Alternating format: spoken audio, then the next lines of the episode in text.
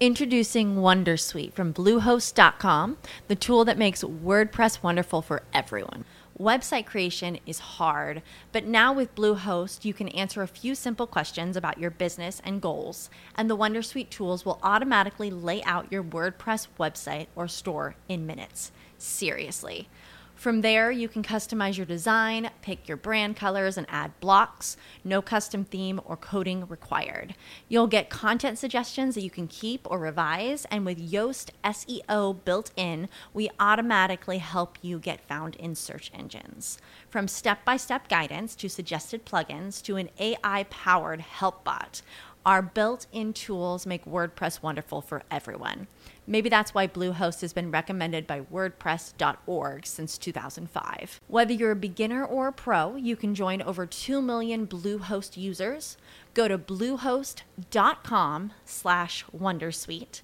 That's bluehost.com slash Wondersuite. El problema es que nuestras referencias establecen el máximo nivel de curiosidad. Si lo pensáis, la referencia que es el límite de la zona de confort. Hasta donde ha llegado mi padre, si es mi referencia, hasta ahí llego yo. O hasta donde ha llegado mi hermano mayor, si es que lo tengo. O hasta donde ha llegado mi vecino. O hasta donde ha llegado alguien de mi clase. Pero de repente, si alguien de mi clase o alguien que no, estoy, no ha estado frecuentemente conmigo, pero conozco, hace algo más espectacular, de repente es, ostras, espérate, esto es posible. Durante 25 años viví mi vida en piloto automático, haciendo lo que la sociedad decía, pero sentía que faltaba algo. Los resultados que quería estaban más allá de mi zona de confort. Te invito a convertirte en el líder del proyecto más importante que jamás tendrás entre manos. Mi nombre es Matti Gemmi. Bienvenidos al proyecto Lidera tu vida. Hola, muy buenas tardes y bienvenidos a un nuevo Facebook Live. Aquí hoy desde nuestro grupo Educando para el Éxito, en el que vamos a hablar de ¿Te gustaría que tus hijos heredasen tu vida? ¿Sí? ¿Te gustaría que fuesen los herederos de eso que hoy llamas vida, de todo eso que está pasando ahora mismo en tu vida? O, bueno, es algo que cuando yo definía la sesión, que por cierto anuncié hoy, porque ayer como fue mi cumple, no, no estuve tiempo dedicándole a, prepararla antes y mm, estaba pensando, seguramente más de uno dirá, bueno, pero ¿qué, ¿qué, van a heredar concretamente? ¿Qué parte de mi vida es la que van a heredar? Porque mi vida es muy amplia, ¿sí? Y tiene muchísimas posibilidades, así que ¿cuál es la parte que van a heredar concretamente? Eso depende de ti, no te voy a decir ahora mismo qué es lo que tienen que heredar. Lo cierto es que pueden heredar partes de tu vida que a lo mejor no has elegido conscientemente, pueden heredar, bueno, en general podríamos decir casi cualquier cosa sería posible. Un segundo que voy a entrar aquí eh, en el grupo. Decía que en la medida en que mm, no definimos qué es lo que heredan, pues queda a tu, interpretación. Es algo que, por supuesto, puedes, puedes plantearte. ¿Qué, es lo que realmente se van a llevar mis hijos cuando, de alguna manera, hagan esta herencia que nos estás planteando? Porque no es algo que es real. O sí, eso es lo que quiero que te plantees. ¿Qué parte de lo que te estaba planteando te consideras que realmente es algo que puede llegar a ocurrir? Porque, lógicamente, hay una herencia que los hijos a veces recibimos de los padres. Lógicamente, el término más formal de herencia es lo que recibes cuando tus dos padres fallecen o cuando en el testamento con que fallezca uno de los padres hay una cláusula en la que diga que tú estás eh, autorizado o vas a recibir una determinada serie de, bueno, no sé decir beneficios, pero una serie de prebendas. ¿Qué pasa si lo que heredas de tus padres en lugar de ser beneficios son deudas? ¿sí? Que no es siempre algo que... No es algo que sea tan extraño. He visto más de un caso en el que los hijos han heredado deudas, o han heredado empresas en mal estado, o han heredado eh, patrimonios que eran un lastre en lugar de algo beneficioso. Y esto es algo que nos puede pasar, aunque a lo mejor nos lo planteemos como que cuando empecemos en herencia, ¿sí? No siempre cuando, sobre todo si es en el caso de que fallecen los dos padres, pues no siempre lo que dejas es lo que te gustaría, porque a lo mejor no estás preparada, preparado para ello. Pero no quiero hablar de ese plano, ¿sí? No quiero hablar de este tema en ese nivel, por eso he puesto entrecomillado lo de heredasen. ¿Qué pensarías si pudiesen heredar, heredar tus hijos tu vida, ¿qué pensarías si les dejaras la vida que vives ahora mismo con los problemas que tienes, con las dificultades que tienes, también con los beneficios, también con los eh, aprendizajes y con todo eso que hasta ahora has ido acumulando? ¿Te gustaría o no te gustaría? ¿Cómo te lo cuentas? ¿Sí? A ver qué me decís. Ahora sí, un comentario por aquí de Hola Verónica, ¿cómo estás? Dices y feliz cumpleaños. Gracias. Eh, fue un día maravilloso ayer. La verdad es que a pesar de que no teníamos la posibilidad de ir a ningún restaurante a celebrarlo, pero nos montamos nuestra propia fiesta de cumpleaños fuera de casa y nos fuimos a hacer em, hike, a andar por caminos aquí cerca de donde vivimos y nos llevamos luego nuestro picnic. Así que como hizo un día bonito, eh, lo pudimos disfrutar, a pesar de que no pudimos juntarnos con más gente ni, ni ir a ningún local a celebrarlo. Bueno, entonces, algo que nos damos cuenta cuando nuestros hijos eh, van apareciendo a nosotros es que les vamos dejando en su mochila muchas más cosas de las que conscientemente nos damos cuenta. Y algunas cosas son buenas y otras cosas no son tan buenas. ¿Alguien más entra por aquí en la sesión? En este caso, hola Marcelo, ¿cómo estás? Eh, por tanto, es importante empezar que empecemos a darnos cuenta de que estamos eh, depositando contenido en la mochila de nuestros hijos que con el tiempo igual lo ven como un lastre y no lo disfrutan como algo positivo porque ni siquiera tú eras consciente de que lo estabas dejando ahí, ni siquiera te estabas dando cuenta de que efectivamente les estabas dejando eh, formas de funcionar, formas de pensar, formas de sentir, formas de actuar, bueno, todo ese, todo ese tipo de posibilidades que conoces cuando hablamos de autoliderazgo o de autogestionazgo o incluso de reaccionazgo. Dicho esto, yo estaba pensando, en algo que ayer estuviste tú, Marcelo, en, Clubhouse y hablaba justamente de este tema. Me acuerdo de ti antes cuando estaba eh, ultimando detalles de la sesión de hoy, que yo hablaba de referencias, algo que me parece que es muy importante tener en cuenta, o mejor dicho, darnos cuenta de qué referencias tenemos en la vida. Todos tenemos referencias, a veces no nos damos cuenta de ello. Yo cuando descubrí esto fue aquí en Inglaterra, hace ya como seis años, siete años, un día estaba aquí andando por Windsor y me acuerdo que empecé a darme cuenta, o empecé no, me di cuenta de cuando iba por la calle, cómo miraba el tráfico eh, para saber si podía cruzar la calle, cómo me veía si estaba andando por la acera o estaba andando por la carretera eh, y mirando para atrás o escuchando a ver si venía algún coche, me daba cuenta también de al final cómo nuestra vista, nuestra información a los sentidos, pero también nuestro oído, pero también el tacto. En este caso puede ser el tacto de tus pies a, través de tus zapatos con respecto al suelo. En mi caso ahora puede ser a través de mi silla o puede ser a través de la piel o puede ser también del olfato o puede ser también del gusto. Es más difícil que ocurra, salvo que me pegue un sorbo aquí a mis roibos y entonces me dé cuenta del feedback que recibo. Todos los inputs que tenemos proporcionan referencias. Esas referencias utilizamos después para medir si el, el rebus está caliente o está frío, si la acera está, el suelo está duro o está muy blando, si a lo mejor es verano y estoy en España y, y hace mucho calor, igual el asfalto está un poco blandito. En definitiva, tenemos la capacidad de ver el contraste, pero eso es cuando te das cuenta de la información que te llega. A veces te llega información o ya tienes información que te llegó en su momento de la que no te das cuenta. Y eso tiene que ver con las herencias que has recibido. Muchas cosas que hemos aprendido de nuestros padres las recibimos de forma inconsciente cuando éramos muy pequeños. Como yo contaba, eh, no, aún no lo habéis visto, estoy preparando los últimos vídeos del módulo del mentoring en la sesión número 3.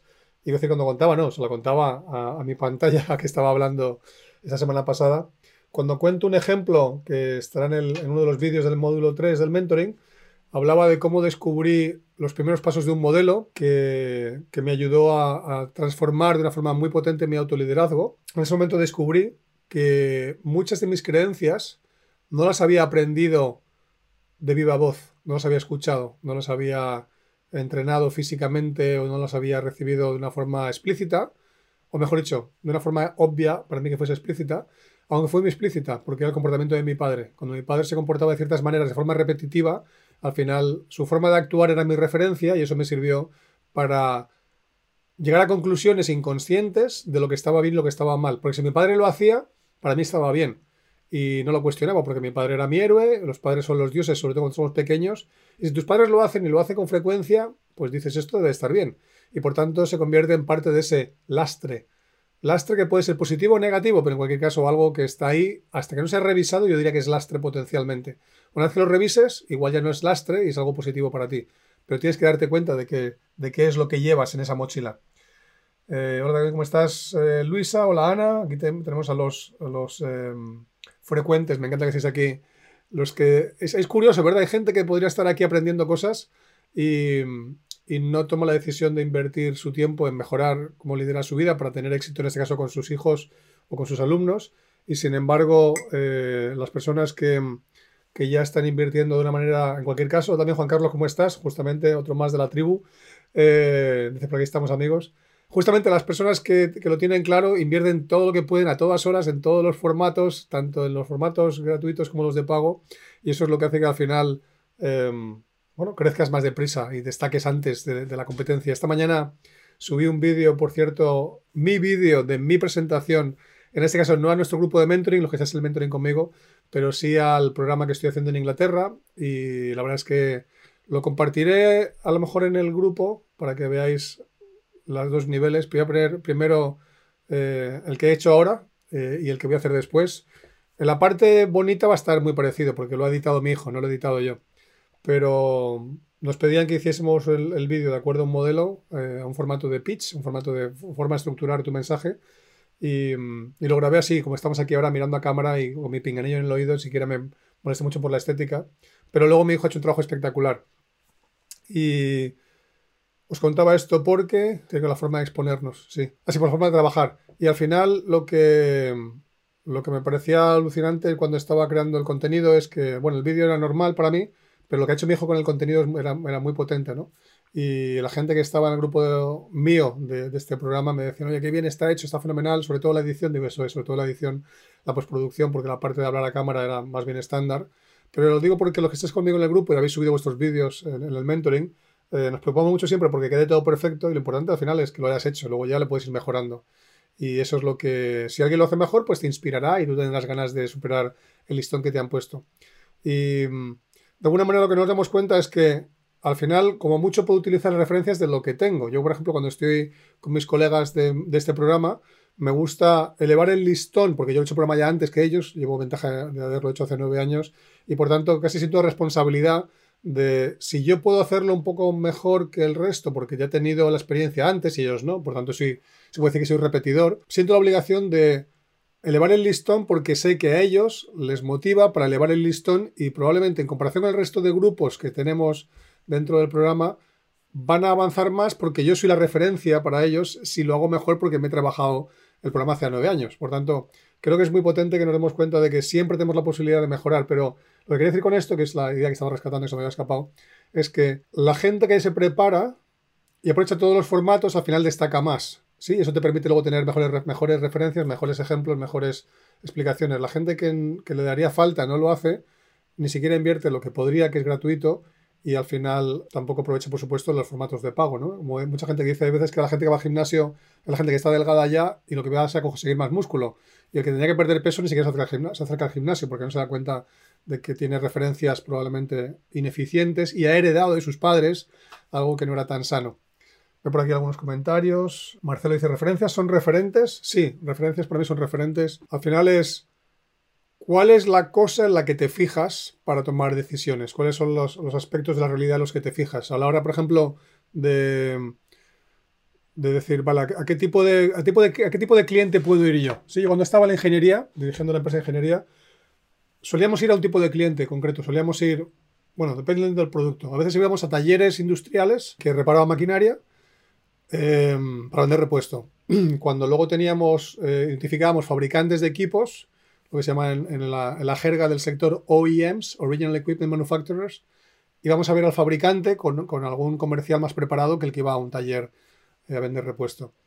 Y si luego vamos a un astillero o íbamos a, proyectos ya de más índole, más grandes, o iba el mismo ingeniero comercial que había ido eh, al OEM, o iba alguien, iba a apoyar a alguien por la oficina técnica, con algún ingeniero de oficina técnica para, para mm, trabajar en proyectos más grandes. ¿Qué nos ocurría? Que cuando yo le pedí a un comercial que estaba acostumbrado a ir a talleres que, por ejemplo, fuese a ver a un Repsol. No sé si todos conocéis también fuera de España Repsol, pero creo que sí, al menos en Argentina sé que son conocidos porque estuvieron en su día eh, en alianza con. Eh, no recuerdo ahora mismo la otra parte en Argentina, pero sé que está en una alianza en Argentina. Pero bueno, es una empresa petrolera en España muy importante, la número uno en España. Bueno, pues para ellos ir a Repsol era como, ¡wow! Me pilla lejísimos. ¿sí? Es como si tú eres un actor de teatro local y te digo que vais a ver un director de cine de Hollywood, dices, no, ni de coña, esa referencia me pilla muy lejos. Pero si me dices que vaya a ver un director de cine local, y yo soy de teatro, bueno, vale, pues la referencia me vale. O, o un director como mucho nacional. Otra forma de usar referencias o referentes es cuando, por ejemplo, estoy haciendo, me imagino, soy el, actor de teatro local y de repente veo a alguien que estaba conmigo hace cinco años haciendo teatro localmente y ahora ya está a nivel nacional o ha cambiado de país. Sí, en España en su día, los que venís de España eh, antes de que Antonio Banderas o Penélope Cruz pegasen el salto a Hollywood, prácticamente ningún español había estado, o Javier Bardem también, habían salido de España como actores y los actores que había Eh, en Hollywood eran americanos o latinoamericanos, pero no había actores españoles allí. Hasta que Banderas pegó el salto y luego fue Penélope Cruz, luego Javier Bardem y luego han seguido algunos cuantos más. Y al final lo que ocurre es que, como con su día pasó con Roger Bannister, que consiguió correr la milla por debajo de cuatro minutos, el momento en que alguien lo hace, la referencia se convierte en el que lo ha hecho nuevo. Hasta que Roger Bannister supera la, o baja de la milla en cuatro minutos, la referencia que era los cuatro minutos, nadie había bajado de ahí. Pero el momento en el que él lo hace, la referencia ya no es que lo hizo en tres minutos y pico, es que él lo ha hecho, yo también puedo hacerlo. Entonces es muy interesante cuando nos damos cuenta de qué referencias o referentes utilizamos, porque forman parte de tu paradigma, forman parte de lo que no cuestionas, forman parte de lo que crees que está a tu alcance y es posible para ti. Yo os contaba en su día cuando sacamos a través a soñar el vídeo y pensaba hacer 100.000 visitas, que, tengamos 100.000 eh, visualizaciones me parecería increíble. Y cuando superamos eso y llegamos al millón, era como, no tengo referencias. Empecé a entrar casi en pánico porque decía, es que, ¿qué va a pasar aquí? ¿Esto, ¿Esto dónde va? A ver qué va a ocurrir. Sin embargo, ahora ya que la cosa se estabilizó y aunque sigue subiendo, ya llevamos 100 millones y medio prácticamente en nuestro canal, eh, hablar de 100 millones ya me parece una referencia más asequible comparado con eh, lo que en su día me parecía pasar de 100.000, porque ya tengo una referencia previa. ¿sí? Eh, en su día cuando estaba investigando el libro de la alquimia de la creatividad, me acuerdo que leía que Fleming, Ian Fleming, descubrió la penicilina, no tiró el cultivo de estafilococos en el que encontró el moho, que dentro estaba la penicilina o que era la penicilina, porque anteriormente ya había tenido un fallo de esta naturaleza y había investigado en el fallo y había descubierto que había algo beneficioso, con lo cual la segunda vez que le ocurre, para él fue mucho más fácil, tenía la referencia de la primera, el descubrir o el investigar o ser curioso al, al respecto. Por tanto, el problema es que nuestras referencias establecen el máximo nivel de curiosidad. Si lo pensáis, la referencia que es el límite de la zona de confort. Hasta donde ha llegado mi padre, si es mi referencia, hasta ahí llego yo o hasta donde ha llegado mi hermano mayor, si es que lo tengo, o hasta donde ha llegado mi vecino, o hasta donde ha llegado alguien de mi clase. Pero de repente, si alguien de mi clase, o alguien que no, estoy, ha estado frecuentemente conmigo, pero conozco, hace algo más espectacular, de repente es, ostras, espérate, esto es posible. Este le conozco. Yo sé cómo es, sé lo que pensaba y sentía. ¿Cómo ha llegado hasta allí? Por tanto, te planteas que para ti puede ser posible, porque de repente cuestionas lo que hasta ese momento una referencia. Por eso es tan importante como padres que a la hora de pasar a nuestros hijos lo que serían eh, sus referencias, tengamos cuidado de no pasarles una herencia equivocada o no pasarles nuestras limitaciones y sí pasarles otras cosas que a ver. Eh, decías por aquí Marcelo, Ariel y a ti os considero referentes y mentores y tengo mucho cuidado de no caer en pedestalitis. Exacto, eso es. Y tengo miedo que el agradecimiento que les tengo se transforme en menos plus. Bueno, yo creo que si tienes claro que no hay que poner a nadie en un pedestal, porque eso hace que tú estés debajo. Ni ponerte tú en el pedestal y poner a la gente abajo, en la zanja, como sabéis que me gusta contar. Eh, ninguna de las dos actitudes son sanas, porque no es plus plus. Lo que vas a hacer es ver al ser humano que tienes delante como un ser humano, eso es plus plus, es la forma más fácil de hacer esto. Yo creo que os conté cuando eh, en su día estuve con un presentador de televisión en España muy conocido, con Cristian Galvez y con su mujer eh, Almudena Cid, que son, perdón, que, es, que ha sido una atleta olímpica, y a ella no la conocía, no, la reconocí, mejor dicho. Si conocía su nombre, no la reconocí físicamente, pero a él sí. Y cuando fui a hablar con ellos, les puse la actitud de somos personas, ellos tienen su éxito, o ella tiene, él tiene su éxito, yo tengo el mío, con, con el vídeo, con el libro, y voy a hablar desde ahí, desde mi éxito y el suyo, plus plus, desde somos personas que los dos tenemos algo que contarnos. Y desde ahí fue fácil hacer la conversación. Después, cuando conocí a un político español aquí, el embajador de España eh, en, Inglaterra, Federico Trillo, eh, fue lo mismo. Eh, plus Plus, somos dos personas, tú tienes un cargo político, yo no, yo soy aquí un empresario pequeñito que tiene empresa en España y Inglaterra, pero, pero desde ahí hablo, desde ser iguales como personas.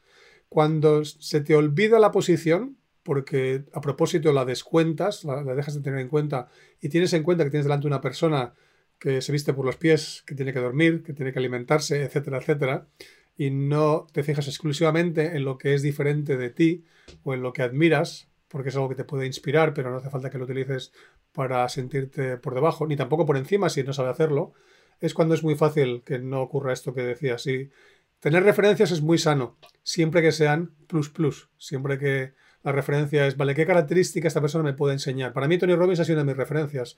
Últimamente lo es bastante menos, tengo ahora otras. Pero la referencia que yo cojo de él no es quiero ser como Tony Robbins, no. Aunque durante un tiempo sí lo tuve ese tipo de pensamiento. La referencia era qué cosas sabe hacer. Sabe convocar a mucha gente. sabe leer muy rápido qué le pasa al cliente. Esas eran para mí las referencias. ¿Qué comportamientos específicos de la persona son los que yo quiero aprender? Porque la medida en que pongo el foco en eso, voy a cerrar el gap, ¿sí? El espacio entre donde está él o ella y donde estoy yo. Entonces lo que hago es que reduzco el gap y lo que pasa es que reduces suficiente y te ves básicamente a la misma altura que estableces nueva referencia.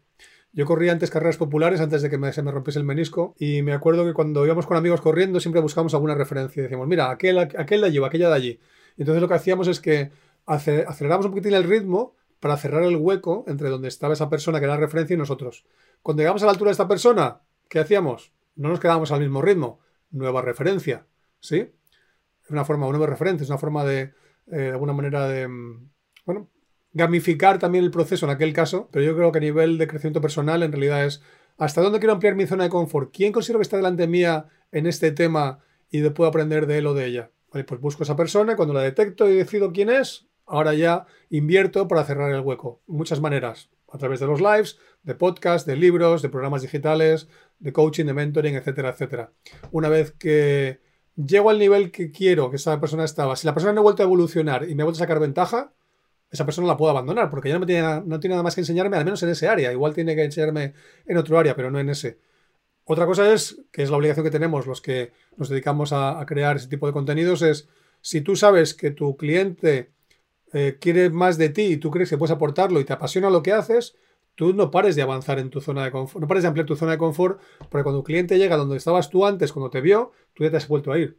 Y eso es lo que hace es que le estás dando oportunidad de seguir creciendo contigo. Y además, si le ha gustado lo que le dabas, va a querer hacerlo más veces. Lo mismo pasaría con los hijos. Si tú eh, a tus hijos les enseñas que puedes hacer cosas, pero no paras de mejorar, les estás dando dos cosas. Primero, eres la referencia de eso, si, si eres de las personas que más les puede enseñar ese tema y no hay nadie mejor que tú que pues reconozcas. Y además les estás enseñando un proceso maravilloso de nunca pares de crecer, nunca pares de mejorar, eh, tus habilidades, tus conocimientos, nunca pares de conectar más con tu yo auténtico, etc. Por tanto, creo que es algo muy importante esta metáfora que yo utilizaba o que os contaba de correr y de buscar una referencia que tenemos muchísimas, es como el que acaba eh, bachillerato y dice, ¿qué carrera estudio universitaria? Y después dice, ¿y ahora qué máster hago? Y después qué doctorado. Y ahora es, ¿qué nueva carrera universitaria hago? Y nunca pares de ampliar tu zona de confort porque en el fondo tenemos esa capacidad y nos debemos a nosotros mismos, nos debemos el, crecer todo lo que podamos, porque de ahí, desde ahí va a ser muy fácil que brillemos, desde ahí va a ser muy fácil que desmontemos emociones de baja vibración y al final cumplamos el propósito, lo hagamos realidad el propósito a través de visiones muy potentes y vivamos una vida extraordinaria, que para mí es la obligación que tenemos las personas. ¿no? Eh, decías también, Marcelo, by the way, mi chica estaba escuchando tu respuesta de ayer de Clubhouse y me preguntaba si había quedado grabado porque quería escucharla de nuevo. Me temo que no. dije en Clubhouse no queda grabado, no. Y de hecho, mientras no se diga en Clubhouse por lo que he aprendido que va a ser grabado, no se graba nada, salvo que lo hicieras para ti, y en mi caso es que tampoco lo grabo para mí. A veces lo he pensado, digo, que solo sea para mí para luego estudiar lo que he dicho y darme cuenta de, de alguna píldora que a veces, o alguna perla, como digo yo, que a veces sueltas que no estaba en tu plano consciente, pero no fue el caso. Así que si quieres, el, martes vuelves y vuelves a preguntar y entonces la puedes grabar tú si quieres. Eh, aunque eso sí, cuidado con, cuidado con publicarla porque ahí es donde pueden eh, después perseguir los autores correspondientes. hay otro comentario que dice, Marshoni, ¿cómo estás? Saludos, Mati, amigos de este espacio, gratitud, genial, eh, buen, buena sustantivo a practicar la gratitud. Dices, Luisa, todo nos va sumando, es un constante aprendizaje y vamos potenciando nuestra visión es maravilloso porque vas conectando con diferentes áreas, con otras personas, te, van, te vas potenciando, agrandas, aprendes y te conoces más a tus compañeros, a tus amigos. En lo personal ha sido maravilloso, genial. Dices también, Marcelo, creo que tú ayudas porque no te subes a tu pedestal y te muestras tal cual eres y eres generoso y abierto. Bueno, yo creo que cada vez, Marcelo, somos más... No sé, yo diría que somos todos iguales desde ese punto de vista. Otra cosa es cómo nos comportamos. Yo creo que todos tenemos esa, esa, esa capacidad de hacerlo así pero dependiendo de dónde estemos, dependiendo del plano de conciencia, dependiendo del trabajo personal, dependiendo de los valores, incluso diría de los miedos. Yo creo que cuando, cuando nos subimos al pedestal o bajamos a otros al pedestal, o perdón, lo bajamos a, la zanja o, o, lo subimos al pedestal a otros, generalmente es por miedos, generalmente es por desconocimiento, generalmente es por ignorancia, no en sentido negativo, simplemente porque no lo sabías, no, tenías claro esos conceptos. Y de hecho, yo tengo claro en mi histórico, en mi viaje de aprendizaje, insights y distinciones específicas que he ido aprendiendo que me han recolocado de una forma maravillosa. Una distinción que a veces no, menciono mucho, pero que aprendí en su día con DBM, que es una variante de la PNL, eh, que dice, venimos colocados, nos descoloca la realidad y luego nos recolocamos.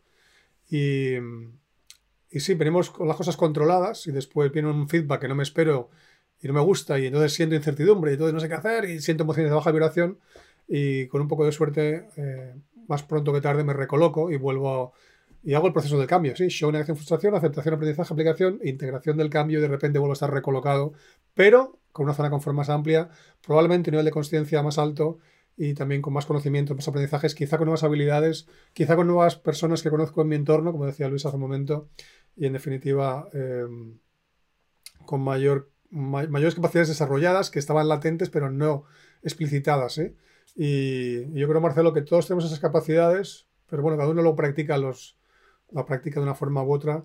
Y yo creo que cuanto más crece la gente, más, más se va mostrando abierto, más se muestra tal y como es, menos se esconde, menos pretende eh, hacer el paripé, porque como decimos en España, el, pretender ser algo que no eres, al final se pilla antes algo un cojo que un mentiroso, pero un mentiroso con cojo, como dicen en España, ¿no? No sé si también se dice en Latinoamérica. Sí, la parte quizá de generosidad es un poco diferente. Siempre me han dicho la gente, aunque yo siempre me considero un egoísta desde pequeño, así que no sé si por eso igual sin querer me he hecho más generoso, no lo sé, o me comporto más generosamente.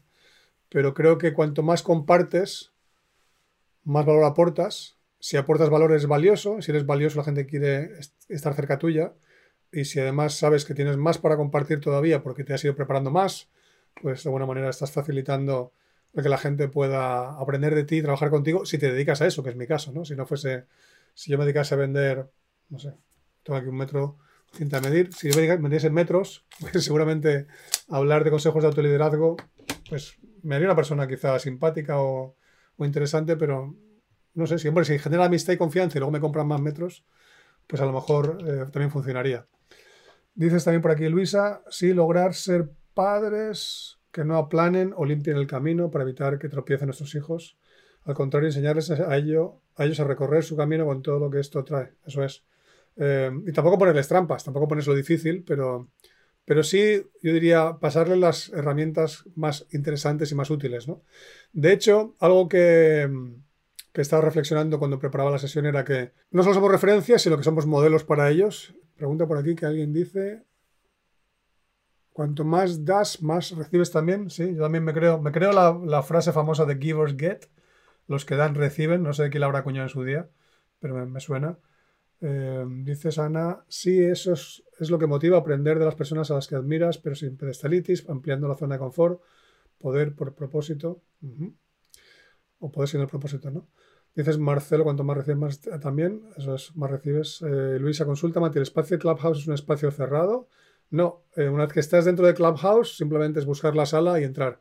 Y es totalmente gratuito. Y eso sí, hay que entrar a través de un dispositivo eh, móvil. No vale un ordenador Apple, tiene que ser un iPad, que es mi caso, porque yo no tengo iPhone, ni tendré nunca, creo. me, resisto a tener iPhone a propósito. Quiero tener diferentes tecnologías, no quiero ser solamente de Apple y tengo eh, Huawei ahora, he tenido Nokia, he tenido Samsung pero nunca he tenido un iPhone, ni lo mi mujer ha tenido, también mis hijos, y yo he dicho, yo no quiero. Tengo iPad, tengo Apple, tengo Mac, he tenido cuatro Macs ya seguidos, pero no quiero tener teléfono de ellos, así que entras por el iPad o por el iPhone, pero no, no es cerrado. Saldrá dentro un poco también para Android, por lo que tengo entendido.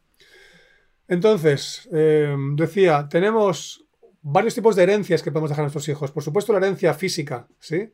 Eh, o económica, que puede ser el patrimonio, como explicaba hace un momento, que a veces es positiva cuando te dejan algo que, efectivamente a ti te puede servir, o también a veces es negativa, ¿sí? cuando te dejan deudas o te dejan, pues como pasa últimamente aquí en Inglaterra está muy de moda el que la gente compre castillos en Francia, eh, muy baratos, pues 200.000 eh, libras o euros aproximadamente, que para ser un castillo no está nada mal, casi un poquito más en dólares, pero, pero si tengo bueno, un castillo, no es un castillo en plan de, el de Windsor, pero si es tipo un, un chateau, como dicen los franceses, un, una especie de palacete, ¿no? Y está muy de moda que, lo, que la Inglaterra vayan a comprarlo en Francia, porque cuando los eh, herederos de, ciertas familias de cierto abolengo, como se dice en España, de cierta, cierto nivel, eh, dejan el patrimonio a sus hijos o a sus nietos y de repente mantener un palacete de estos es muy caro, al final lo abandonan. Y, es una pena porque se pierde patrimonio del país. entonces, eh, a veces ese tipo de herencia puede ser un lastre, a pesar de que te han dejado una propiedad. O te dejan una propiedad con unos impuestos a pagar y un mantenimiento tan fuerte que no puedes hacerle, hacerte cargo, ¿sí? Puedes tener también una herencia biológica, puedes tener una herencia que tiene que ver con el cuerpo físico, más alto, más bajo, o, diferentes eh, características que genéticamente se pueden heredar. También puede tener, puede tener que ver con que sean enfermedades también, que a veces ocurre, que a veces lo consideramos una maldición, pero en el fondo como la realidad es neutra, todo lo que ocurra tiene su parte eh, positiva, parte negativa, o, las partes que se equilibran, por tanto, importante aprender a leer eso bien cuando tenga que ver con lo físico, lo biológico, que a veces es casi lo mismo, solo que quiero separar físico del material, tangible ahí fuera, y lo biológico aquí dentro, en mi cuerpo, ¿sí? Por supuesto, tenemos también herencias mentales que dejamos a los hijos, ¿sí? Y no me refiero a este caso como cuando estuve investigando un poco, ponía herencias mentales y luego se lo llevaban a enfermedades mentales. Digo, no, no, herencias mentales me refiero más a en mi caso, por ejemplo, mi padre, cuando yo era pequeño, eh, leía el Time, la revista Time, no sé si la conocéis, pero una revista que viene con, los con el borde rojo, y siempre hay una foto en portada, y eran noticias de Estados Unidos, bueno, era una revista norteamericana Estados Unidos, pero noticias de todo el mundo, y generalmente hablando de temas eh, geopolíticos y, bueno, temas también económicos, temas de ciencia y demás. Y en mi caso la revista Time, igual que el National Geographic, eran revistas que siempre veíamos o bien la del marco rojo o el marco amarillo. Sí, eran las revistas en, casa de mis padres desde que tenía, no sé, 5 o 6 años que recuerde conscientemente. ¿Por qué os cuento esto? Porque para mí hablar con mis padres, con mi padre concretamente en este caso, hablar de eh, si los rusos o los americanos, o hablar de Israel, o hablar de Alemania democrática o occidental cuando todavía estaban separadas, o hablar de... Mm, Segunda Guerra Mundial, por ejemplo, no hablamos mucho, pero bueno, o la guerra de Rusia con Finlandia, la guerra de invierno, y cosas de ese estilo era algo como muy habitual. Pero no era, no era algo típico entre mis amigos en España, porque sus padres no tenían esa motivación, pues sus referencias eran diferentes. Las referencias, de mi padre eran, por un lado, haber nacido en Finlandia y haber vivido la guerra cuando era pequeño, por otra parte, haber viajado por el mundo como marino y entonces haberse expuesto a otras culturas y haber conectado con este tipo de, de contenidos. Y yo recibí esa herencia mental o intelectual, si queréis. De modo que tenía opinión sobre más cosas muchas veces que otros no tenían, tanto amigos como a veces profesores de universidad y demás. O también tenía opinión, me acuerdo un, un colega, y esto a decir es políticamente a lo mejor incorrecto, y, nunca suelo hablar de política, pero hoy lo voy a hablar. En Finlandia, el régimen comunista, como lo vivió la Unión Soviética, pues eh, es algo como muy conocido, ¿no? Eh, donde no había una democracia y donde todo el mundo ganaba lo mismo, da igual si vas un médico un granjero, prácticamente ganaba lo mismo, y no había meritocracia, no, no se ganaba en función del mérito que se generaba. Por tanto, para mí, entender que era un régimen comunista eh, desde Finlandia, aunque me crié en España, pero tenía la visión de, mi padre, y lo que había también estudiado un poco con los Colhost y compañeros, tenía bastante claro. Y me acuerdo que un día estábamos en, la universidad y llegó un chaval con una moto y con un reloj impecable y empezó a decir que él era comunista. Y digo, ¿eres comunista? Y dice, sí, sí, digo, pues vamos a compartir, ¿no? Nos dejas la moto, nos dejas el reloj. No, no, hombre, coño, voy a dejar mis cosas. Igual, que la vaca es tuya, ¿no? Como decía el del chiste. O sea, es comunista para lo que me apetece y para lo que no, no. Entonces yo creo que, que a veces tenemos referencias equivocadas porque para este hombre que ser comunista era a la gente que él vería el Partido Comunista en España, que no tiene nada que ver con el comunismo que había en Rusia. Por tanto, eh, creo que es fácil que no nos demos cuenta que tenemos referentes, referencias intelectuales a partir de quién nos ha pasado la información, pero muchas veces no está suficientemente contrastada o no tenemos experiencia de la cosa más que a través de opiniones de terceros que tampoco a su vez la tenían porque no han vivido eso que estaban diciendo, ¿sí? Yo, por ejemplo, cosas que ahora mismo tengo, tengo la suerte de, no, decir que no tengo experiencia, no sé la suerte, no sé lo que significa pasar hambre en el sentido de familias que no tengan para comer el día siguiente. Probablemente hay muchas familias que lo han pasado no hace tanto tiempo. O si te vas a África y no tienes agua potable, por desgracia mucha gente podrá decir, yo sí sé lo que es no tener agua potable y ver de un charco lleno de barro, eh, cosa que con nuestra fundación queremos apoyar para que eso deje de ocurrir en la medida que podamos aportar en los próximos años en cuanto la constituyamos, ¿no? Pero muchas veces tenemos referencias que son de oídas, y son referencias, yo diría, bastante débiles porque no están contrastadas y probablemente estén en su, construidas sobre supuestos que no van a ser muy útiles para ti, ¿no? Por tanto, cuidado con las herencias mentales porque pueden ser súper potentes o súper limitantes si esas herencias no se han construido desde la experiencia, no se han construido eh, basadas en el contraste de la información real. ¿no? Verónica dice, yo la herencia que he pensado dejar a mi hijo es tener lo que yo en su momento no tuve y no en cuestiones económicas, sino un nivel de conciencia más elevado. Perfecto. Yo creo que si, alguien pudiese elegir una sola cosa, además de la salud, como herencia, yo diría, sin duda, Verónica, que es para mí es, es las cosas más importantes. Porque cuando tienes un nivel de conciencia más elevado, te permite resolver problemas más importantes, te permite aportar más valor a la sociedad. Imagínate que eres la única cirujana o la única médico o la única científica que puede curar algo en un entorno donde nadie de los demás que existen tiene ese conocimiento y tú sí. Ostras, qué pasada. Y no digo en plan negativo, no digo en plan de que tienes el poder ni nada por el estilo, no, es que vas a poder servir a muchísima gente, vas a poder ayudar a muchísima gente. Pero cuando tienes la actitud, bueno, si tienes el nivel de conciencia elevado, tienes la actitud correcta, no hace falta que lo cuestiones siquiera. Pero si tienes el nivel de conciencia elevado y la capacidad de servir, porque resuelves problemas más complicados, pedazo de regalo. O sea, ¿qué más puedes pedir una vez que tengas la salud? E incluso hay gente que a lo mejor sin tener la salud, yo pienso en Stephen Hawking, que su nivel de salud pues era el que era, pero este tío tenía un cerebro privilegiadísimo, no, lo siguiente, eh, y desde ahí pudo aportarle a la humanidad eh, un montón de, conocimientos, un montón de teorías, un montón de, trabajo, a pesar de su dificultad en lo físico, ¿sí? pero no en lo mental, y no en lo mental intelectual. El emocional desconozco más dónde estaba, pero lo mental es obvio que, es como, como, otro Einstein que hemos tenido en, la humanidad. ¿no? Eh, así que enhorabuena, Verónica, por lo que comentas. Eso sí, es cierto que también los hijos tienen que vernos haciendo eso que ese nivel de conciencia, no solamente que sea teórico. ¿no? Dices, Luisa, sí, he conocido a personas que lo escriben, lo borran con el codo, pero bueno, en algún momento harán su propio proceso y si podemos ayudar a aportar un poco en ello, feliz. Exacto, eso es. Cada uno lo hace lo mejor que le sale, como siempre me gusta decir. Y, además creo que es así, cada uno lo hace con la mejor intención, aunque la intención parezca negativa. Porque es su estrategia de supervivencia, no tiene otra es la que, la que utiliza. ¿no? Más herencias que dejamos, herencia social a veces, eh, en este caso, me salía más en plan negativo, pero tenemos a veces una herencia social que también es positiva, por supuesto, al ser de determinado nivel social, es algo que tiene sus beneficios, eh, si es algo en que estás a gusto.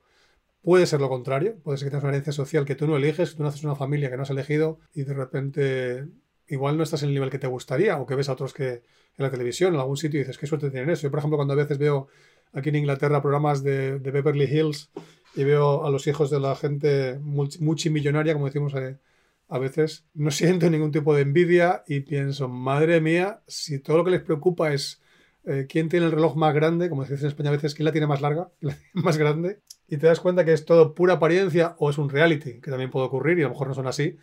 Pero si no eres así, aparecer un programa así, como en plan Kardashian, también es como, bueno, si es pose, vale, lo entiendo, si es pose estás actuando, me parece fenomenal. Ahora, si no es pose y estás... Eh, el tener es lo importante y no quién eres, y no tu nivel de conciencia. Creo que tienes un, largo trecho por, por, trabajar, pero también es tu nivel de conciencia. Por tanto, cualquier tipo de crítica eh, no tiene sentido. Es, pues, eh, es donde están. Y hasta acá donde estamos donde estamos y, y saquemos el, mejor partido, ¿no?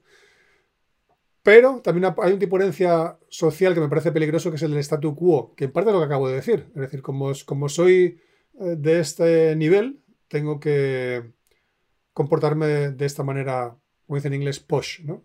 Estoy pensando en Harry y Meghan, que como he comentado algún día, por lo que sea, han abandonado la realeza eh, británica y me parece fabuloso porque al final han dicho seguramente, mira, mi herencia social es que me, da igual, yo quiero ser feliz como persona y vale, tengo mi herencia también, eh, es decir, sí, social, pero por apellido y demás, que es un tipo de herencia un poco social un poco distinto pero no voy a jugar este juego, yo voy a hacer la vida como me apetece, ¿no?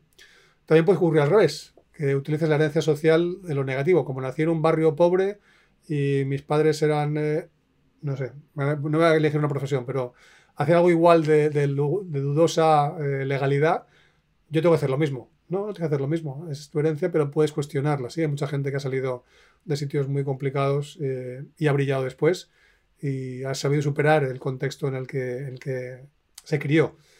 Otro tipo de herencia también serían emocionales, ¿no? Y esa es una parte que es la que querían poner más foco hoy, en la parte, por un lado también mental, pero sobre todo emocional. ¿Cuál es la herencia emocional que dejas a tus hijos? ¿Cuáles son las cosas, las emociones que les enseñas a sentir, que tienen todo que ver con el nivel de conciencia? ¿Cuáles son el tipo de comportamientos que les haces, que les invitas a experimentar, que tienen que ver más con el, nivel de herencia mental? Porque está muy conectado lo mental y lo emocional. Mental, pensamiento, emocional, emoción. ¿Cuáles son. Em, las secuencias que, al final desarrollas en tu día a día que mezclan ambos, que son los hábitos, ¿sí? Tienes tus creencias y, pensamientos en el plano mental, tienes tus emociones en el plano emocional y juntos después dan lugar a un comportamiento que estaría más en el plano físico y desde ahí luego ya ocurre un resultado que puede estar en diferentes niveles o impactar en diferentes niveles. Así que El plano emocional, vamos a entrar un poco más en ello ahora, pero sería uno de los, de los niveles que menos yo creo que la gente se da cuenta. Y de hecho, cuando a veces los padres tienen hijos ya mayores y los hijos ya se han buscado la vida y les va bien, a veces dicen con rintintín, bueno, tampoco le hice tan mal, pero mira que bien te va la vida a ti ahora. Y bueno, a veces te dejan un lastre durito que tienes que darle la vuelta, otras veces tenemos la suerte de recibir un lastre maravilloso, bueno, un lastre, una herencia maravillosa y poco lastre. Y bueno, todos tenemos que trabajar alguna cosa, pero a veces tienes, diría, más, menos dificultades que otros en algunas áreas y, a veces las dificultades que tienes son en áreas que son menos perceptibles, ¿no? Para mí, por ejemplo, hay cosas que me parece que recibí maravillosas de mis padres y en cambio la rigidez que tiene mi padre, no a la hora de viajar ni ampliar su zona de confort, pero sí a nivel emocional, fue algo que me, que me llevó años trabajar. Yo no aprendí a llorar y no aprendí a abrazar hasta, hasta los treinta y tantos largos, ¿sí? casi cuarenta, porque no recibí modelo. No tenía estrategia de mi padre. Mi madre, eh, aunque sabía hacer, pero tampoco lo practicaba tanto. Yo creo que influida por mi padre, como también le pasó. Intuyo que mi padre con mis abuelos, porque mi abuelo tuvo la polio y como tenía un cuerpo muy enclenque y se sentía eh, con complejo de inferioridad porque, porque no pudo ir a la guerra, no pudo ir a defender Finlandia contra los rusos y por tanto yo creo que tenía un, lastre personal muy importante y era muy autoexigente. Me imagino que mi abuela tampoco le abrazaba, mis mi padre por parte de sus padres, mis abuelos paternos, no recibieron ese, ese modelo, esa estrategia, y yo tampoco la recibí después. Me tocó aprenderla más tarde, ¿sí? En cambio, mi abuelo, por ejemplo, eh, fue un crack en lo mental y aprendió siete idiomas, autodidacta, con lo cual eh, espectacular. Mi padre hablaba cinco y yo solía decir, yo solamente hablaba tres. Ahora ya no digo eso, pero es algo que he pensado como lastre mental durante muchísimos años. Eh, realmente interesante cuando lo entiendes y, consigues desmontarlo. Y finalmente, por supuesto, tenemos herencia espiritual, que puede ser religiosa, eh, no necesariamente, o puede ser solamente espiritual, y que yo, por ejemplo, en mi caso, creo que recibo muy poquita herencia espiritual, al menos en el plano que yo la interpreto, porque, o, no en el plano a lo mejor tan tradicional, mi padre, por ejemplo, era una bellísima persona y hiper generoso, eh, arriesgó su vida para salvar a gente en accidentes, etc. Pero, pero era, una, era una generosidad que mira, la primera vez que me doy cuenta, nunca lo había pensado, así que eh, es luego la, inspiración de hacer el live. Pero nunca le vi trabajar tanto en el plano espiritual como temas de agradecimiento, de aprecio, de... Creo que aprendí más de la, parte de meritocracia, ¿no? que también sería una especie de herencia mental. Pero mira, si esto de la generosidad nunca lo había leído, así que gracias por estar ahí para, para inspirarme para hablar de ello. Comentarios, a ver, que no he visto ninguno por aquí en los últimos eh, minutos. No, ningún comentario más por ahora. Ok, entonces, Cosas importantes a tener en cuenta. Por un lado, heredamos mucho de lo que ocurre a través de las neuronas espejo que tenemos todos los mamíferos y que nos hacen copiar comportamientos de nuestros progenitores. ¿Sí? Es algo que, contamos en el mentoring y que algunos igual conocéis y que es muy importante tener en cuenta que todo lo que hacemos es modelo para la gente que nos, que nos sigue, que nos ve, en este caso nuestros hijos. Y eso puede hacer que copiemos secuencias de diferentes tipos. Por aquí otro comentario ahora. Eh, dices, pienso que tenemos que trascender la herencia de nuestros padres y esperar que nuestros hijos también nos trasciendan a nosotros, por supuesto. Yo creo que eso es algo fundamental, a pesar de que mi padre era un referente para mí. Sí, es algo que, que a muchos nos ha pasado, a lo que comentabas Marcela, eso es. A mí me ha pasado igual y al final yo creo que está fenomenal que sea un referente y que llegue un momento en que digas mamá, papá, abuelo, abuelita, quien sea, y aquí me toca ir más allá. Estoy pensando, por ejemplo, en la hija de Gregory Bateson, a la que escuché en una conferencia hace años en Estados Unidos, y con un pedazo de padre como Bateson dices, joder, ¿cómo, cómo trasciendo yo? Pues haciendo tú lo, que valoras en tu vida, haciendo lo que, lo que te pide tu yo auténtico, eh, olvidarte del apellido y decidir seguir tus valores, seguir tu propósito y aportar desde ahí. Y, olvidarte de todo lo anterior, porque lo único que va, va, a hacer es ser un lastre, en ese caso creo que más emocional, aunque también incluye otras partes, porque te agarres a, la pedestalitis o fangitis, en este caso pedestalitis, hacia tu padre y se te olvide que puedes eh, brillar con luz propia. ¿sí? Dices también, Ana, cuando empecé mi educación emocional, es curioso, una de las cosas que me di cuenta es que en algunos aspectos tenemos que romper la cadena educacional de mis padres, unas estupendas personas, pero yo vi la necesidad de cambiar el rumbo en la educación de mis hijos. Exacto. Porque lo que nuestros padres aprendieron en su día igual no aplica ahora ya. Los valores de aquella época igual no aplican ahora ya los niveles de conciencia que había son mayores ahora. El tipo de teorías y de principios de autoliderazgo, vamos a llamar, o de, de gobierno de nuestras vidas han ido variando y por tanto es totalmente legítimo que solo sigamos a nuestros padres la parte que nos sea útil y soltemos la demás, ¿sí? Como, como decimos en análisis, análisis transaccional, que actualicemos a nuestro estado del yo padre, actualicemos lo que aprendimos de nuestros padres o en general figuras de autoridad, dejemos lo que nos vale, lo que está bien, desechemos lo que no, sepamos soltar y sepamos incluir eh, nuevas cosas de otras referencias o que sean incluso nuestras propias, nuestro propio aprendizaje eh, que nos parece útil o incluso de otras figuras de autoridad. Algo que, que, recuerdo hace años que no trabajo con este concepto, pero en análisis transaccional se habla del reparenting, la reparentalización, que tiene que ver con cómo ayudar a una persona a cambiar los contenidos de su estado del yo padre porque los que tienen no le están siendo útiles. Y eso es algo que, mm, sin entrar en mucha profundidad, tampoco es mi expertise, pero conozco un poco del tema y he trabajado alguna técnica relacionada con esto. Es algo que a veces te toca hacer con un coachee, ¿sí? Te toca ayudarle a trascender eh, los aprendizajes de sus padres porque igual no fueron tan sanos, eh, lo hicieron lo mejor que supieron, pero a lo mejor tenían a su vez estrategias que no eran muy inteligentes emocionalmente hablando, porque a su vez las recibieron de tus abuelos o otras personas que les influyeron y que igual no tenían la mejor de las lecturas para su realidad. Y en algún momento, como dices, eh, Ana, tenemos que parar el ciclo, lo que también llaman en AT el guion transgeneracional, y decidir que aquí cambia la historia, aquí cambia el disco, cambia la película y me pongo una nueva. De hecho, en un porcentaje más alto de lo que imaginamos, nuestra película mental, que no deja de ser herencia mental y emocional también diría, e incluso espiritual, es la consecuencia de lo que vivimos de pequeños viendo hacer a nuestros padres. Yo, por ejemplo, sé que he sido muy buen técnico en general y de hecho me encanta dentro de mi trabajo, lo que más me gusta es crear contenido, porque mi padre era un muy buen ingeniero y se preparaba una barbaridad y yo le copié el modelo.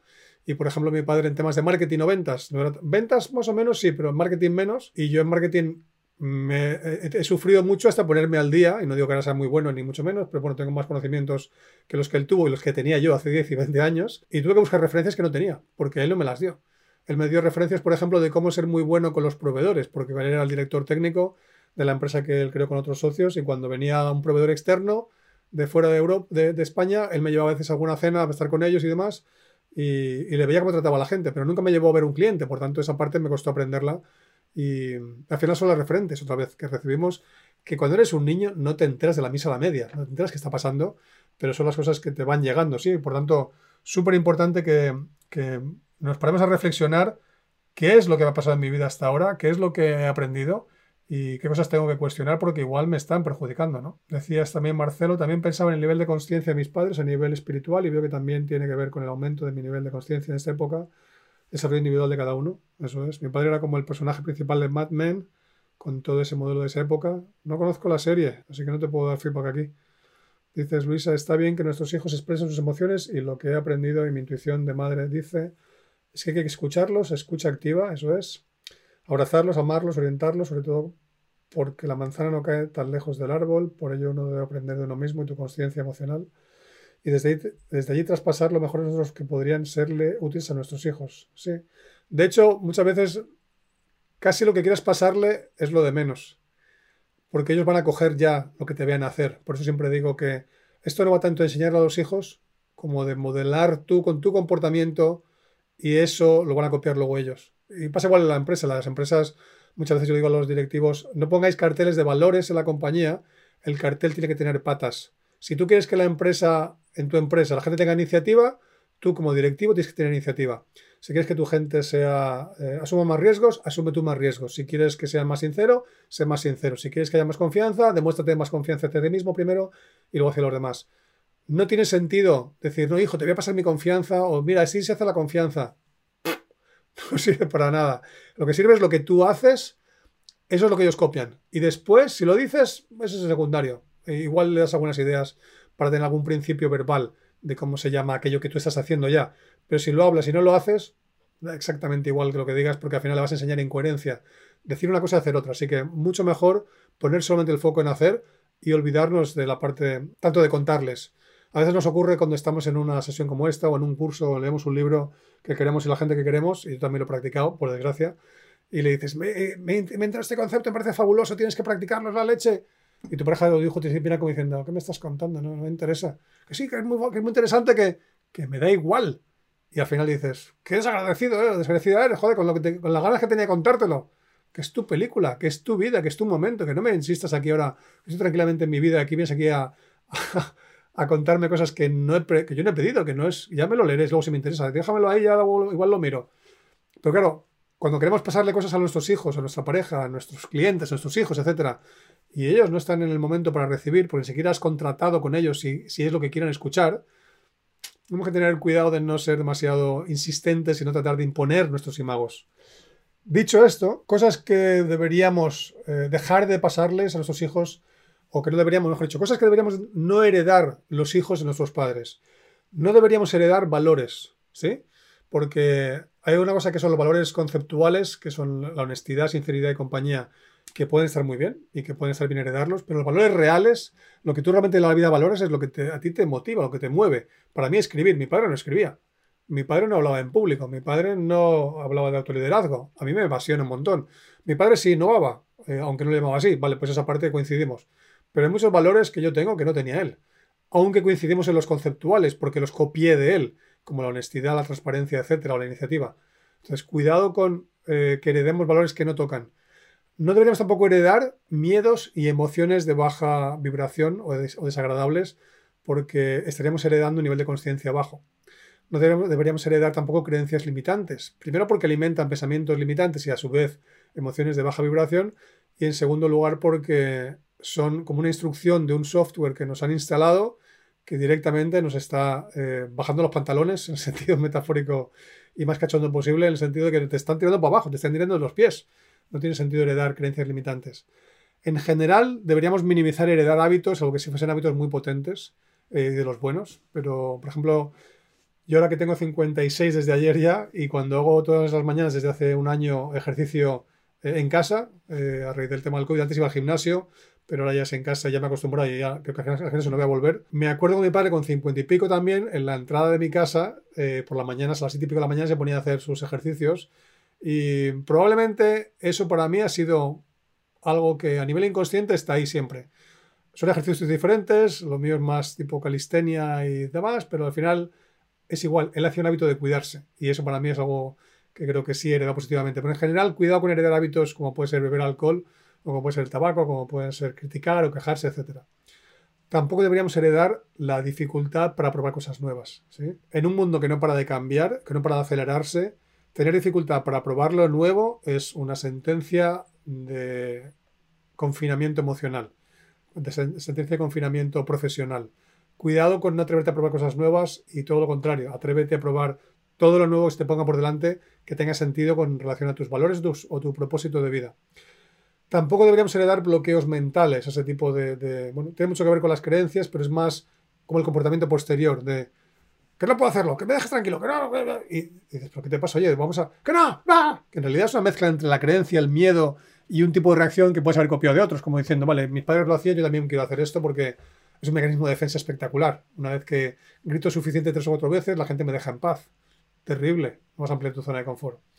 Y por último, tampoco deberíamos heredar la necesidad de tener razón. Si quieres tener una pareja, si quieres tener relaciones sanas de pareja con tus hijos, con tu equipo, etcétera, en este caso hablamos sobre todo de los hijos, no intentes tener razón, no intentes eh, demostrar que tú sabes más que nadie, porque al final no vas a aportarle nada útil eh, a tus hijos y al final lo que vas a hacer es defender tu zona de confort, alimentar tu ego, etcétera, etcétera. Sabes el resto de la retaíla. ¿Qué cosas, y terminado ya, sí deberíamos heredar? Bueno, pues deberíamos heredar apertura mental, deberíamos heredar la facilidad para mm, ajustar imago, la facilidad para entender cómo es que otros tienen otro punto de vista diferente al mío. Deberíamos también, no estaría bien, no deberíamos, estaría bien heredar facilidad para cuestionar nuestros supuestos, facilidad para revisar lo que me cuento y darme cuenta dónde eh, puedo transformar mis creencias, mis pensamientos, mis reflexiones, mis verbalizaciones. ¿Cómo puedo decir de repente algo ahora y decir, uy, me acabo de equivocar, perdona, no quería decir esto? O mejor dicho, sí lo quería decir, pero me doy cuenta que está equivocado. Digo esto otro. Y ya está, y no ha pasado nada. No tienes que pedir perdón, sonrojarte ni pensar, joder, me he equivocado, ¿y qué? ¿Y? Te has equivocado, no has hecho un comportamiento que no es el que querías. No pasa nada es humano. Un día yo, otro día hace sol y ya está, no pasa nada. ocurren cosas y, aprendes o no aprendes según lo que toque en cada momento. A veces, a veces no toca aprender, simplemente es confirmar que estoy, haciéndolo bien y ya está. Y no tengo que, aprender nada diferente. Yo estos días, cuando grababa este vídeo que os decía antes y que está grabado en inglés, y me escuchaba y decía, uy, esta parte, esta palabra estoy diciéndola mal. Hasta que no me escucho hablando en inglés, no sé qué palabra estoy verbalizando mal. También me pasa en castellano, de repente a veces hablo y digo, uy, lo he dicho muy deprisa, voy a repetirlo para que se me entienda un poquito mejor porque a veces me cuesta verbalizar. Quiero hablar tan deprisa que si no hago esto, a veces me cuesta que se me entienda. Pero está bien, si no me entiendes, si está subtitulado, genial. Si no, lo siento, lo hice con mi mejor intención. No pretendo ser perfecto, aunque lo soy como ser humano igual que tú, pero mi comportamiento a la hora de hablar, evidentemente, deja, dista mucho de la perfección y no me dedico a ser un profesional de la vocalización, aunque cuanto más lo, lo practique, mejor lo haga, mejor para todos, incluido para mí. ¿Qué más cosas debería eh, o estaría bien heredar? Bueno, pues la voluntad para aprender. Me parece, esta sí que me parece que debería ser por ley. Tienes que tener voluntad por ley para aprender. Tienes que eh, tener eh, ese bicho dentro, esa, esa actitud, esa, ese enfoque hacia la vida, porque el que aprende descubre cosas nuevas, practica su curiosidad, alcanza nuevos objetivos, cumple sus sueños, conoce gente maravillosa. Acabo de estar esta, esta tarde con una entrevista eh, con una persona que, en cuyo podcast voy a estar dentro de unos meses y estábamos charlando y es fascinante hablar con gente que tiene ganas de construir, de hacer cosas nuevas. He aprendido de él, yo creo que él ha aprendido de mí. Hemos aprendido los proyectos mutuos que se puede hacer en el futuro. Y dices, es que es maravilloso cuando tienes la capacidad, o mejor dicho, la voluntad, porque capacidad tenemos todos, la voluntad para aprender. Deberíamos también, en mi opinión, o estaría bien, tener, eh, poder heredar la capacidad para hacer el juicio. Esto no es muy fácil, es algo que yo os he muchas veces que aprendí en un congreso de creatividad en Estados Unidos, de pensamiento creativo, y, que desde entonces he ido entendiendo, cada vez mejor hablando de vocalizar. Y me he dado cuenta que cuando juzgas, no solamente eh, te pierdes información, es que te mantienes un nivel de conciencia muy bajo. Así que cuidado con juzgar. Deberíamos, estaría también bien eh, heredar la facilidad para apreciar, la facilidad para poner el foco en aquello que dices, esto qué maravilloso es qué bonito es que esto esté ocurriendo. Me acuerdo cuando mi madre paseaba con ella en los últimos años cuando estaba en la residencia, íbamos por la calle y pasaba un coche rojo, verde, amarillo, pero de esos chillones. Y me decía, qué bonito el color. Y yo decía, es verdad, es, un color bonito. Pero como ver un coche por la calle, hoy en día es como el que ve, no sé, como las teclas de un teclado, es que dices, ya están ahí, ¿qué pasa? Pero no te maravillas y dices, oye, qué maravilla. Y, y, y pulsando ese cuadradito aparece luego en la pantalla esta letra. Sí. Y si pones varias juntas aparece una palabra que otros pueden entender. Sí. Y hace dos mil años la gente no podía escribir porque no teníamos alfabeto, cuatro mil años, mejor dicho. Eso es. Y, no aprecias que esto es la leche. No se me había ocurrido. Y de repente dices, ¿cómo es posible que descontemos tantas cosas, que no apreciemos que tengamos un alfabeto? Que, no apreciemos que alguien eh, nos enseñó a escribirlas, que alguien nos enseñó a leerlas, que nos enseñó a interpretarlas, que alguien eh, se ocupó de crear un sistema que te permite pasarlas a través de unos movimientos de tus dedos sobre unas piezas y pasen a un sistema que se queda almacenado y puede rescatarlo después con el tiempo y enviárselo a otra persona a otra punta del planeta. ¿Cómo no apreciamos esas cosas? Se nos olvida. No tenemos la, facilidad para apreciar. Estamos demasiado entrenados para ver lo que está mal, lo que falla. Mala, mala herencia cuando eso ocurre. Últimas cosas que estaría bien heredar. Ejemplo de cómo agradecer. Consecuencia literal para mí, no literal. Consecuencia directa de, apreciar. Cuando aprecias es facilísimo agradecer. Si no aprecias es más fácil estar desagradecido o mostrarte desagradecido que, agradecido. Por tanto, cuando aprecias es cuando dices, wow, gracias a la gente que inventó el teclado QWERTY, gracias a la gente de Apple por inventar los Macs, gracias a la gente que inventó los primeros ordenadores, gracias al que inventó el abecedario en su día y no tenemos que estar haciendo aquí pictogramas para tratar de explicarnos. Gracias a que inventó la tecnología digital para poder hacer esto online y poder trabajar desde mi casa. Gracias por tantas cosas que ocurren el día a día, que cuando practicas eso encima elevas tu nivel de, nivel de conciencia y te permites acceder a una versión de ti cada vez más potente que te hace estar más cerca de tu yo auténtico. Últimas cosas. Eh, secuencias correctas de funcionamiento. Antes se me escapó y no, os lo contaba, pero tenía que ir apuntado. A veces heredamos la secuencia de tengo que trabajar en hacer para luego tener, para luego ser lo que yo quiero.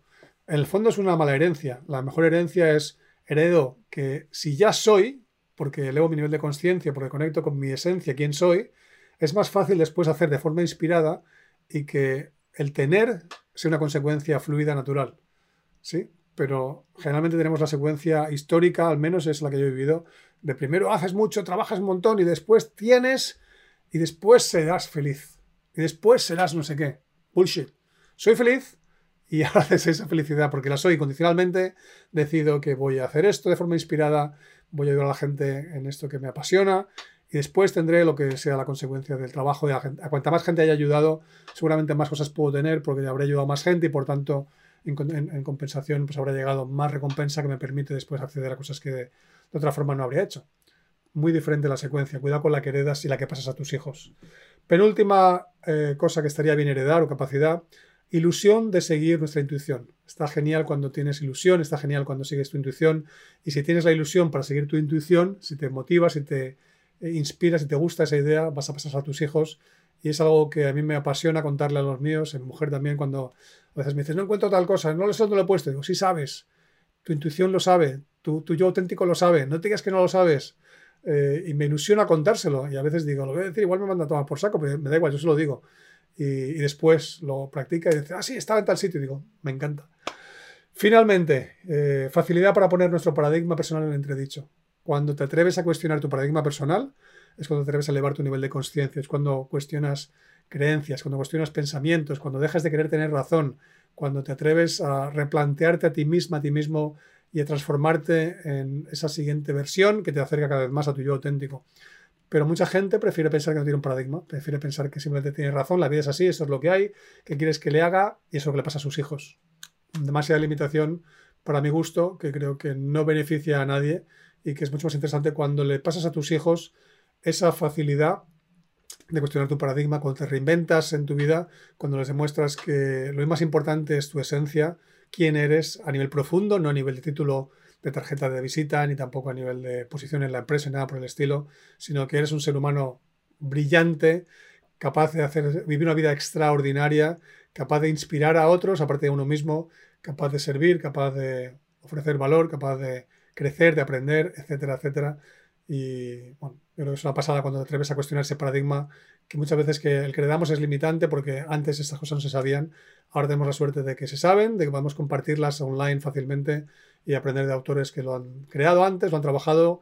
Ayer compartí yo con, con alguien, no recuerdo dónde fue, que, o esta mañana, no me acuerdo dónde fue, que yo he hablado mucho de paradigma desde el año 2008 o 9. Los últimos 5 o 6 hablo mucho de paradigma personal, cosa que todavía no se habla mucho ahí fuera, pero que hay algunos autores que lo hacen y que uno de ellos es eh, Bob, Proctor y fui a hacer un programa con él en Estados Unidos, iba a ir, mejor dicho, al final no fui y creo que de forma paralela he, descubierto lo que le enseñan, no porque he visto ningún contenido ni mucho menos, sino porque al elevar, mi nivel de conciencia empecé a entender más a qué se refería. Probablemente, igual no, igual me voy a un programa algún día de estos y descubro más cosas que estará fenomenal, pero de momento he visto cosas que antes no imaginaba que estaban dentro de mi forma de concebir el mundo que tiene que ver con mi paradigma personal que me estaba de alguna manera también limitando. Y antes de despedirnos ya, eh, veo por aquí, por aquí un comentario último. Dices, Ana, ejemplo totalmente de acuerdo, eso es, Luisa, así es, los hijos hacen lo que ven, como también dicen lo que escuchan, coherencia y claramente es un constante aprendizaje, te pillas siendo incoherente en muchas áreas, lo importante es justamente tener ese sensor que te dice, oye, para, oye, ¿para dónde vas? Recalcular como el GPS mental. Sí, y sobre todo también escucharles a ellos, que a veces nos dan la pista de cuando estamos siendo incoherentes. Pues, eh, dice también por alguien, ha puesto por aquí, mi hijo de 11 años está a mi lado y está escuchando y me dice que les he heredado apreciar, agradecer, ser amables y auténticos. Palabras de él, me emocioné. Genial, no sé qué lo ha dicho, a ver un segundito, ¿quién eres? Eh, Luisa, genial, pues mira, precioso regalo que te acaba de hacer tu hijo. Así que enhorabuena a tu hijo por, eh, por darte su feedback a ti por haber hecho eso y porque estéis ahí compartiendo los dos viendo este contenido. Así que a mí también me, me motiva, me emociona pensar que estáis ahí con, con, parte de la familia viendo esto. Porque al final somos como una especie de familia, sí, pero cuando de repente entran vuestras familias, las reales, no las que hemos creado aquí eh, en nuestra tribu, pues es también muy bonito darnos cuenta que hay más gente que puede beneficiarse de esto. Chicos, chicas, nada más. Nos vemos el viernes la semana que viene, aquí de nuevo en el grupo de Cuando para el Éxito. Nos vemos el lunes en la página mía de Facebook, el martes y jueves en, eh, Clubhouse para hablar de Atreves a Soñar y el miércoles de nuevo otra vez para Proyecto Lidera tu Vida. De momento ahora tengo la semana todos los días a las 7 de la tarde eh, compartido contenido online, así que bueno, espero veros a los que queráis y de momento nada más. Nos vemos. Subiré en el grupo nuestro de mentoring el lunes nuevo contenido, módulo 3, para los que estáis ya desde el principio. Los que lleváis eh, más tarde, pues accederéis al módulo número 2. Los que entréis a partir de ahora, entraréis el módulo número 1. Eh, así que el que tenga ganas de elevar su nivel de conciencia, que sepa que todavía en cualquier momento puede entrar al grupo, que se va a beneficiar de una forma espectacular y que si queréis dejar una mejor herencia, esta es una muy buena forma de trabajarlo. Así que nada más, espero que os suméis a mucha gente que está entrando, tanto gente de empresa como gente como emprendedores y que han tomado conciencia de que esta herencia, aunque solo sea para ti, es espectacular. Eh, dices, dice Lorenzo que gracias, muchas gracias. Y yo también con los ojos llorosos, que bello, gracias a ti. Gracias, Mati. Yo solo podré el miércoles, pero no, me los, pierdo en directo. Buena semana, gracias. Gracias y bendecido fin de semana. Muchas gracias. Chicas, chicos, nos vemos la semana que viene. Hasta pronto. Chao, chao. Y no te olvides de suscribirte al canal y activar la campanita para recibir nuestras notificaciones. Para participar en directo en los lives que hago cada semana, únete a mi grupo de Facebook. Encontrarás el enlace en la descripción.